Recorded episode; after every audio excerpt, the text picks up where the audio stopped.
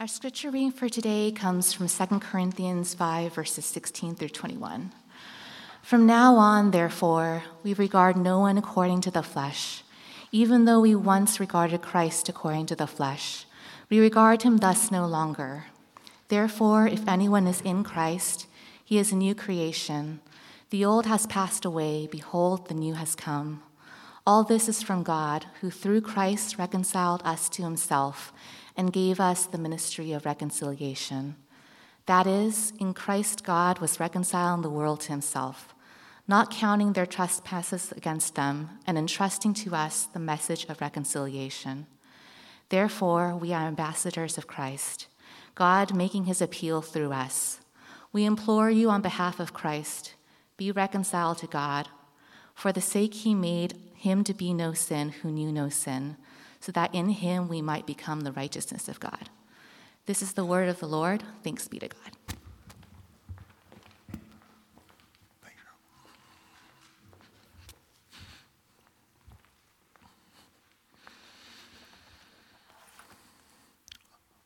All right, we're in our series, second week of uh, a marriage, our series, a redo of I Do. I'm not going to qualify and intro everything. I did that last week, so uh, I'm not going to do it.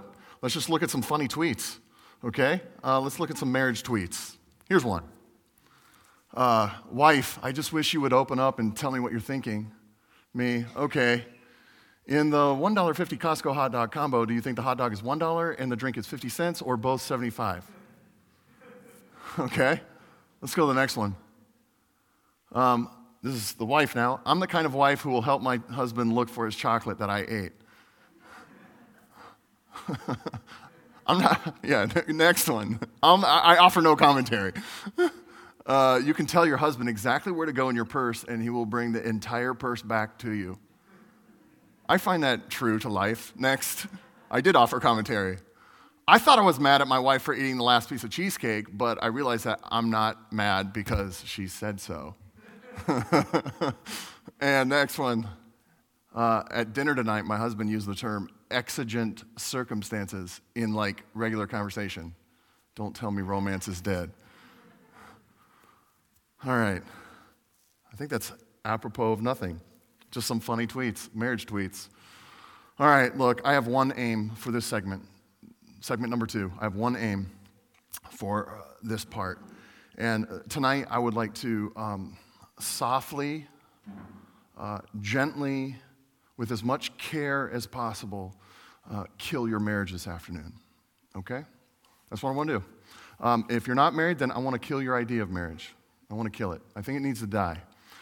Uh, this is, this is youth. If you're divorced, remarried, still married, doesn't matter. Um, I want to be your Jack Kevorkian spirit guide to, in killing your marriage for you. Um, some of you are like, Jack, Kevorkian? I don't even know who Jack Kevorkian is. Uh, our generation gets it. Uh, look it up, Google it, Google it.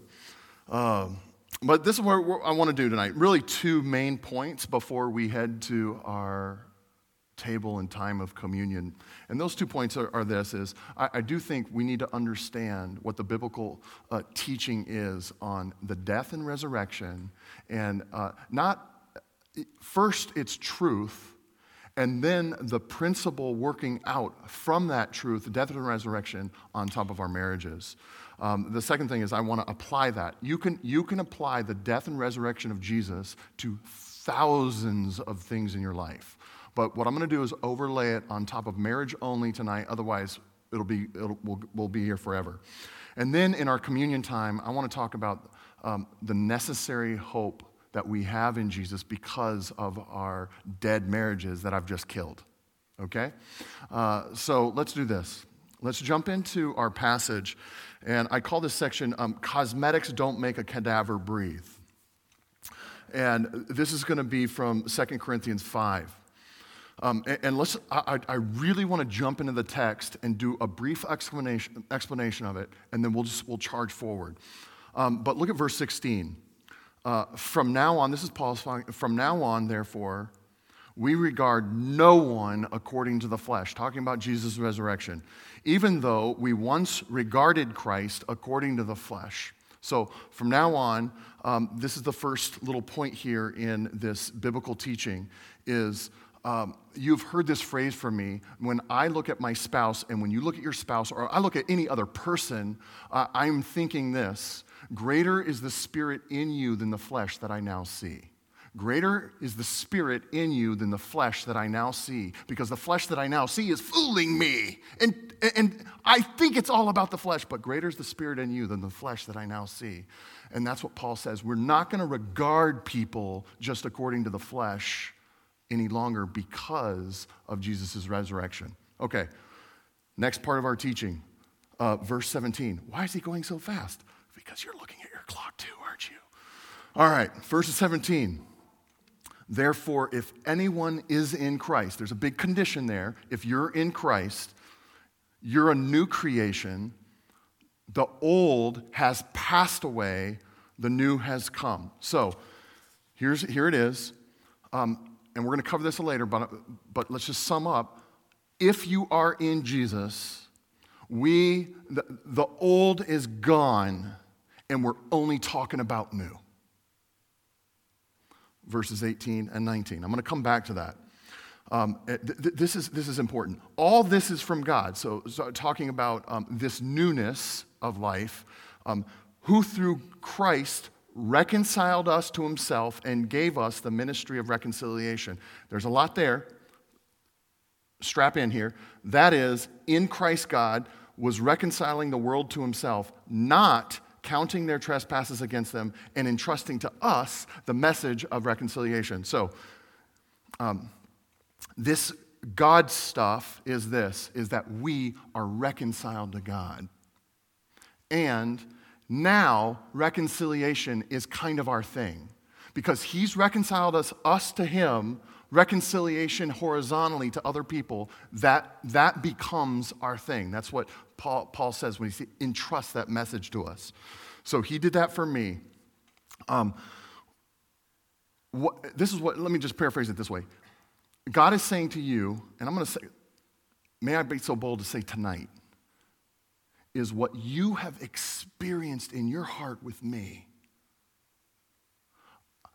It is now your mission to have others around you experience that very same thing. You've experienced it here. Now I want others to experience it around you. Okay. And, and I would just put parenthetically, why not start with the most intimate relationships around you? Why not start there? Okay, verse 20 and 21, just biblical teaching now, and then we'll, we'll do the application. Paul says, okay, therefore, because of that, you reconcile to God, you have this ministry of reconciling to other people. Because of that, we are ambassadors for Christ. God making his appeal through us. We implore you, this is Paul speaking on behalf of uh, uh, uh, the apostles, we implore you on behalf of Christ, be reconciled to God. For our sake, he made him to be no sin, who knew no sin, so that in him we might become the righteousness of God. So here's the fourth part of that biblical teaching, and I think it's really important, is the biggest issue about your marriage is that it's not about your marriage. It's not. Paul tells us this. Look, your marriage is now, because you've been reconciled to God and He's entrusted you to be like, okay, now whatever you do, you have this, this ministry of reconciliation with everyone around you, your most intimate relationships. Now, now my marriage is not mine. Now, all it is is this sub picture of what God wants you to do with it.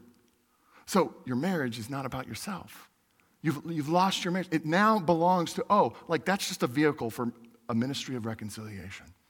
So even our marriages are not about themselves, they just become a picture of God and His work. So, um, the most foundational thing, and this is what Paul says in verses 20 and 21 the most foundational thing about your marriage is this, and my marriage is this, is a lack of confusion about how you became good. Let me, let me connect it for you. So if, if I think, hey, I am good with God because I've been pretty good, Do you know what my ministry of reconciliation to my wife is going to look like? Well, if you also perform pretty decently and are good, then you and I are good too. Right? There's a direct connection to how I think I am reconciled to how what I extend that reconcilia- ministry of reconciliation to my wife. Let me do another one. Um, if I think, look, um, I have sacrificed so much for you, God. Don't you see all these things, all these little, little, little things I've given up for you? And because of that, you kind of owe me a pretty decent turn, right? What is my reconciliation of ministry, a ministry of reconciliation look like to my wife? You guys can do that logical progression and be like, oh, um, I am going to be bitter and mad and confused at my wife when I serve her over and over and give up all this stuff. And let's say she doesn't respond with gratitude and, oh, thank you, and here's a back rub. Then I'm going to get all bitter mad because what? Oh, I think that's how my reconciliation with God has been. So there's a direct connection of how you view you've been reconciled. And that's why Paul says this. My end point, Paul says, is therefore be reconciled to God. Like before we start talking about all this other stuff, oh, yeah, get that right, and then it will reflect how you're made right with God to your spouse.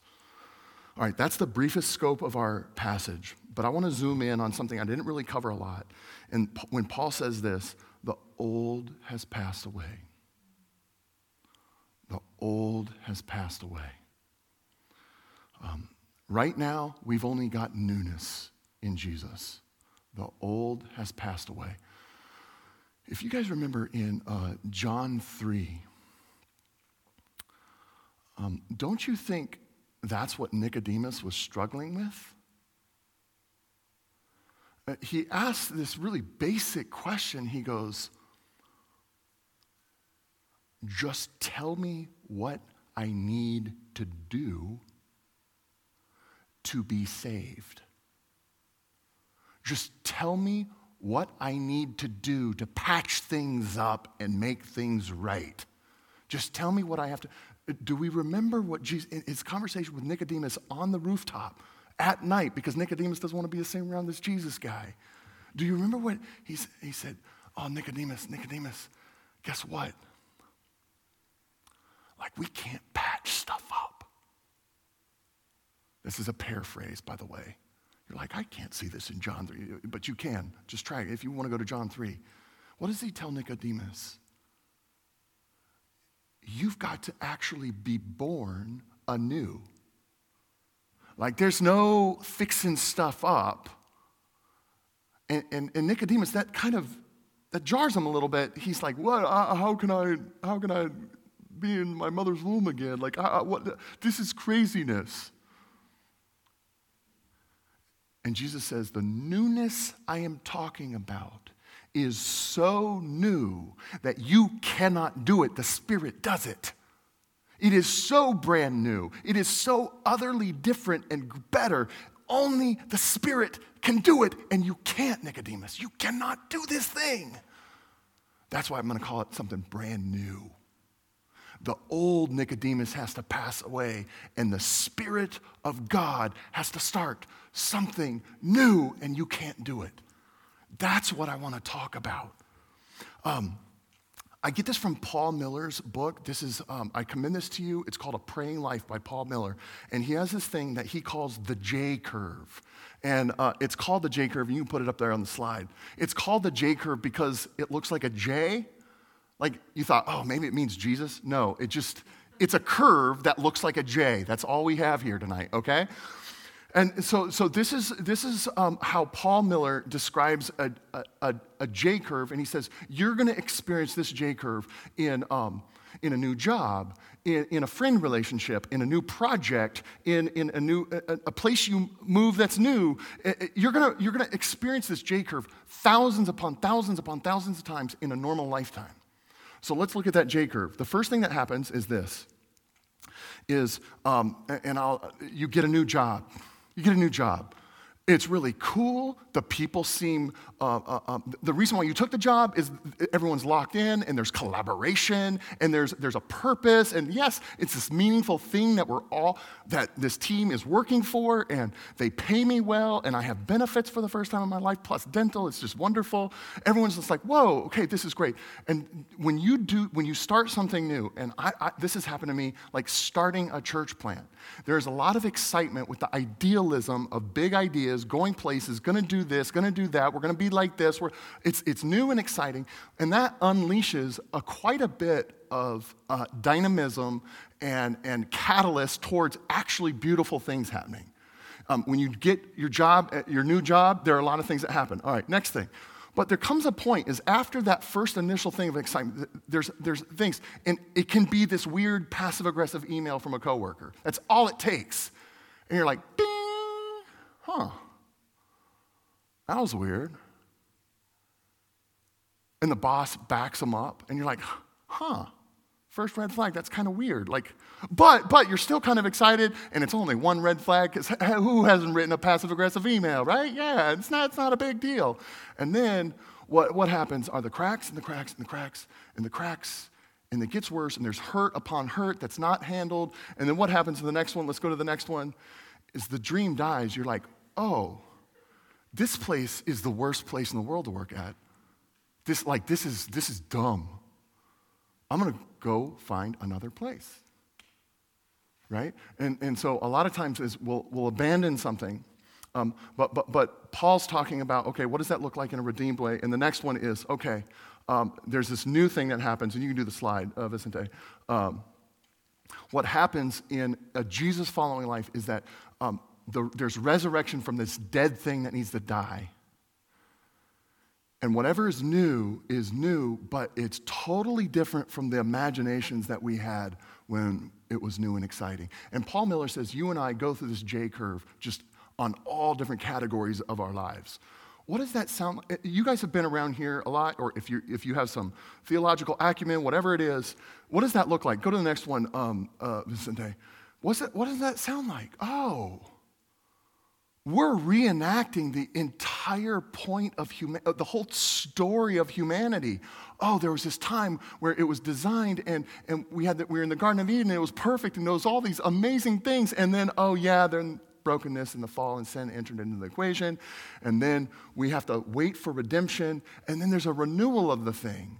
And we're longing for full, complete restoration at the end of days. So, um, it, whether it's a J curve or, or creation, um, fall, redemption, renewal, restoration, that's the big story. And this is what I want to tell you. That was a lot. You're like, a lot of J curve, a lot of, I don't know. This is what I want to say. Our marriages are simply playing that story out. Okay? I hate to tell you this. And you guys know me enough to know, no, he kind of likes it. Um, killing your marriage or the idea of marriage, oh, that's not unique. Uh, this, this is normal. This is normal. Now, notice I didn't say good, I just said it was normal. Some of the problem for us tonight, and please hear my heart here, um, is that we thought we could avoid the story. We thought, oh, you know, like maybe we dodge it somehow. Maybe we dodge the story. Maybe it would come down to like um, listening really, really hard at conferences, right? To, to, so that won't ever happen in my marriage. Scribble, scribble, scribble, fill up just notebooks of, all right, I'll just pay attention. I'll make really good choices. Um, I'll be watchful. And, and, and also, that's why I'm going to wait to find the right person and, and I'm going to, I'm going to, I'm going to take care. I mean, I will, I will, I will Google schedule date nights. That, yeah, yeah, yeah, I'll make sure that. And then I'll read another article and I'll be like, hey, top five things to do for a healthy marriage. And I'm like, okay, okay, I'm gonna bake them in now.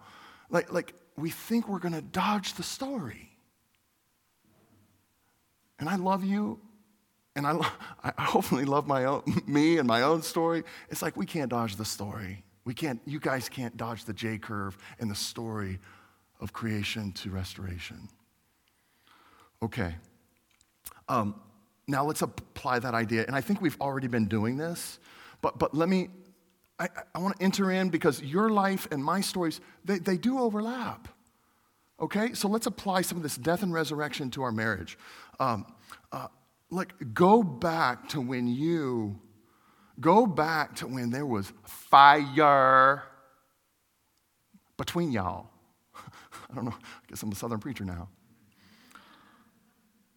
Like, come on, guys. You get the thrill, you get the excitement, the passion. That's the Genesis. It was two of you against everybody. Think of the imagination and expectations that you had and the promises that you had. And, and this is the amazing thing is whatever you guys were, it was like to this, th- like wherever we're going, we are doing it together, babe. Like you're there with me, I'm there with you. Uh, it's incredible. Like we're going to this amazing place. All right, now this is it. This is the red flags in marriages is that, whoa, they had some emotional baggage I had no idea about. Right? When we first got married, um, I'm going to tell you, I handed, all right, I came from a highly undisciplined financial background. it's a nice way of saying um, we were poor and we didn't know what to do with money. Um, and I handed Melissa this folder of collector bills. And she was like, and I had never told her about that. Like we got some, we got some consumer debt. Now, just take that practical, physical example and overlay it on all of our emotional crud, right? That's, we, we are metaphorically handing over a folder to our spouse of just like, oh, yeah, um, there's all this. Sorry I didn't tell you. Okay. They got comfortable, you got comfortable, you revealed more of yourself, you noticed more. Um, and, but this is it, is the stress is increased. The stress is increased. And I'm going to cover this a little in a, another segment um, later on. But, but here's a good phrase for you um, I got from our friend Esther Lee. She's a counselor.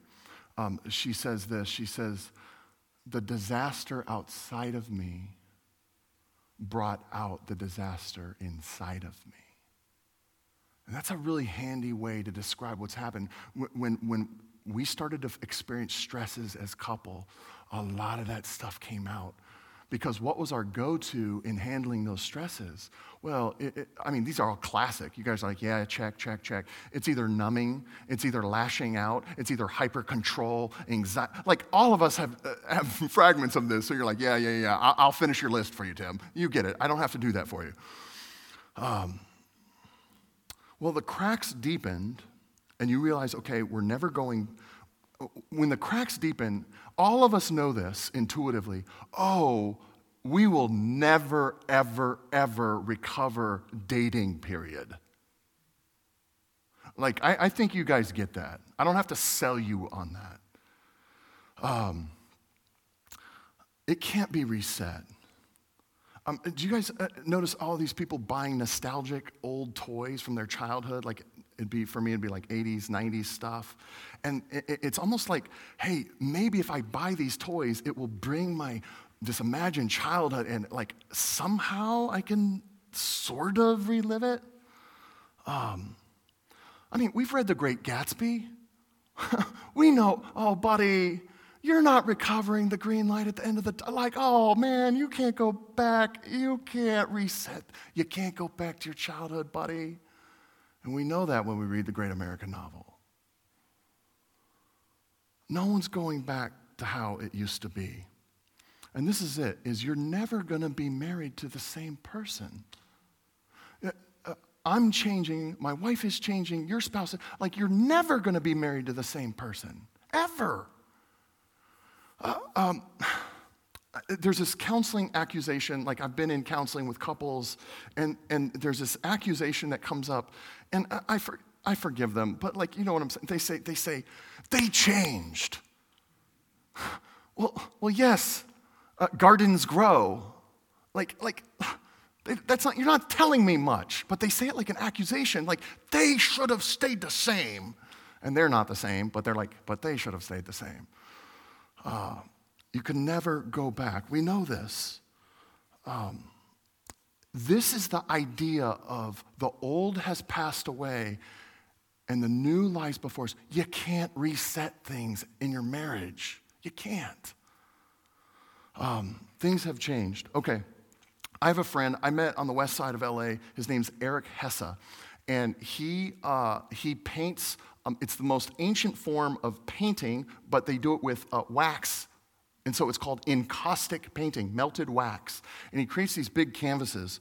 Um, and, and, I'll show you some of them just to give you some context. Uh, this was his LA period. He's in, um, uh, Vincent, go one more. Another one.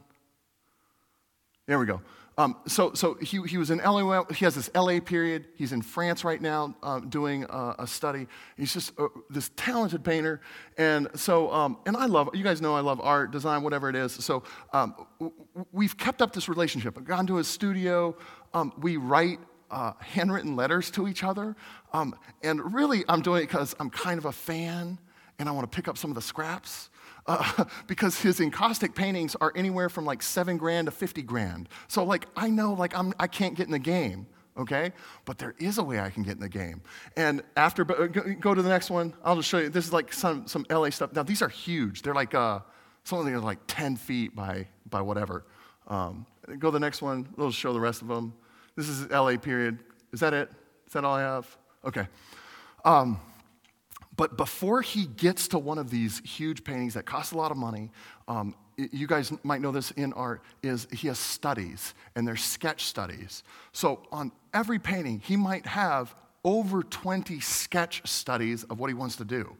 Um, and, and, uh, and then he'll move to watercolor, and he'll say, okay, I want to get, I want the coloration of that thing, um, of my vision of the sketches. So he could have anywhere from half a dozen to a dozen watercolors, and that's where Tim Lean gets in the game. I'm like, oh, I can get the watercolors now. I can get the sketches. But they're almost worthless to him. Uh, they're worthless. They're almost worthless because he says, if I want to get to the painting, they got to go. I've done it. I've worked it out in my head. The old has to pass away. The old has to pass away. I'm going new. And so when we talk, I'm just like, yeah, this would be great to get this water. I'm a collector. Yeah, I'm a collector of watercolor. Oh, that, man, we ain't, we're not talking about that. We're not talking about that. This is a great illustration. If you want to get to the most amazing thing, you got to get rid of the old. You got to get rid of the old. Say, I can't go back. I can't go back. We're going that way. All right. For newness to for Jesus' new newness to occur, something has to die. I'm just, we cannot patch up deadness in our marriage. It has, that old marriage that we had has to die. It has to be reborn. It has to be new. So, um, let's talk about this new part in that J curve. So there you are, you're admitting to each other. I don't even know if it's on the, in the car on the way home, and you're like, yeah, what if our, let's just kill our marriage. Or, or it could be where you're admitting to each other, yeah, we kind of know it's dead already, don't we? Yeah. Might be grunts, I don't know. Um, but it could be, do you want to kill it tonight? Let's just go get something to eat real quick and kill it. Let's kill the old. Um, now what happens? Um, I, have to, I have to do this. The young Tim, the young Melissa, oh, they're dead. They're dead. Um, I grew up in a church, EV Free Fullerton. It's a big church. Um, uh, Chuck Swindoll was there, and there's a guy that's been on staff there, Dave Carter, and he's like the marriage guru guy. And all the broken marriages go to Dave Carter, and he's written books, and he's a pro. Um, and Dave says this. He says there is, and, and he's talking about radically broken marriages to those who just want to work on. He goes, guess what? Um, there's only a new thing, you could never try to patch the old. That's years and years of marital counseling wisdom from Dave Carr. Um, there is only, an, if it's going to work, if there's only a new thing. We're not going to talk about the old. I mean, uh, let me put a caveat. There are some things where you talk about, but I'm saying as a marriage, there's only a new thing. But this is the thing, is it's unknown. Why is it unknown? Because it's no longer my imagination or my wife's imagination. It's God's imagination of where it will go. How frightening is that? It's frightening if you don't think God is good. It's exhilarating and full of possibility and hope if you think that God man is steering the ship together. Now, um, that new unknown is beautiful. And here are some conditions I'm going to put. There's more, but if you are in deep relationship in a communal way outside of your marriage. And that could be a counselor, it could be a therapist, it could be another couple, it could, it could be the community. But I'm just saying, if there is not deep walking in community, toward, like, I, it's going to be very difficult for you guys to work that out. I'm just going to be very plain. If both parties are willing to say, I want this newness where we're going with you, I want it with you if both parties are willing to trust that God is moving and guiding and steering the ship, if um, both parties rely first and heavily on God reconciling them to them, themselves, or themselves being reconciled to God. A lot of conditions there, but, but there's hope. Before life, before the truest version of life, death first. Jesus taught us that. Let's pray into that and we'll move into our time at the table um, our, our, Father and our God, um, uh, I, uh, this can sound very miserable talking about death and killing, uh, but it, it, it, it's not miserable if we, you, we believe that you make things new and that you bring the dead to life. If we believe in your resurrection power, like, uh, uh so, Jesus, there's a lot of doubt and mistrust in our own hearts of this truth, and there's a lot of doubt and mistrust in our hearts towards our, our, our mates and, and our spouses and our exes, even, and our, well, whatever the case may be. And we're asking you to put to death our imaginations and bring to life something that goes to something more beautiful. Jesus, we ask you to do this. In your name, amen.